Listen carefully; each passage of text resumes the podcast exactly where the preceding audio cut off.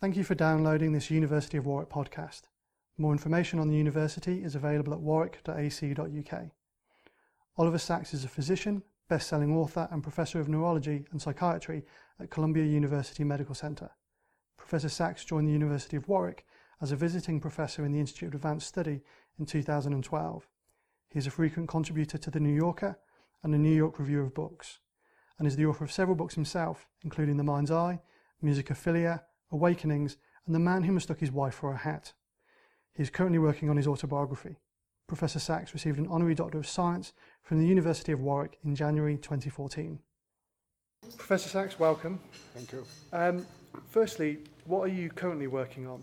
Well, some different things, some case histories as I've done all my professional life, but also some autobiography, a memoir, and essays on one thing and another. Are there any highlights from your autobiography that you could share with us? Uh, well, I, I think it's um, probably especially about what it meant coming to America, which I did in 1960. That was the biggest change in my life. And um, I've, um, I've been very lucky. All the letters between my parents and myself have been preserved, and so I can, I can reconstruct their feelings and my feelings, and I don't entirely have to depend on memory. During your career, you've helped a lot of patients and helped many others by telling the stories about the conditions and the people involved. Um, out of all the stories you've told, which one is your favourite?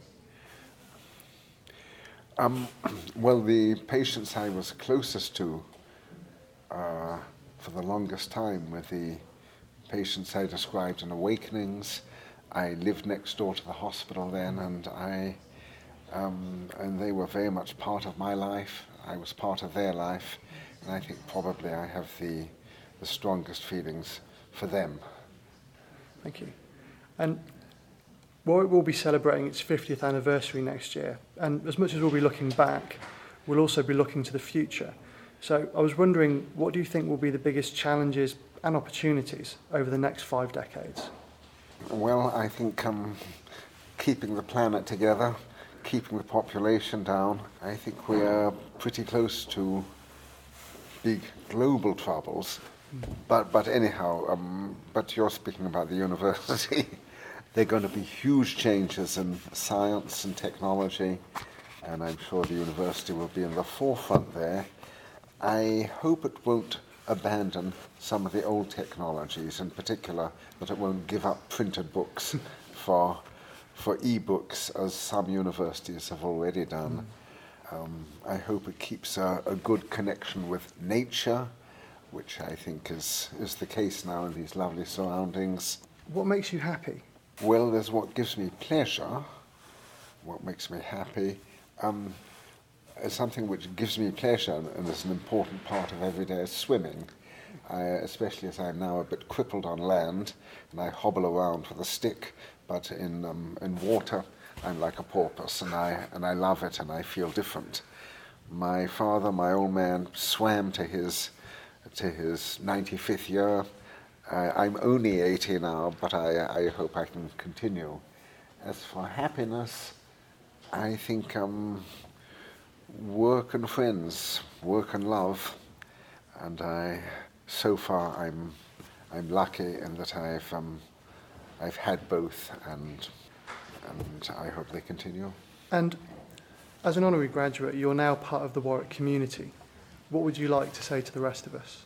Well, I'm, I'm happy and privileged to be part of the Warwick community. It's a sort of coming home for me because I haven't. Um, I left England in 1960, and now this is a position in England, and especially in in Warwick. Um, uh, I think what I may say to the graduates today, if I can put it in two sentences, is that um, life may have many surprises and um, they shouldn't be in a hurry to commit themselves to particular paths. It's easy to get onto the wrong path. I, I, I went on several wrong paths before I found my own path, and so I think one should go easy on oneself that way and be open to, to change. Thank you very much.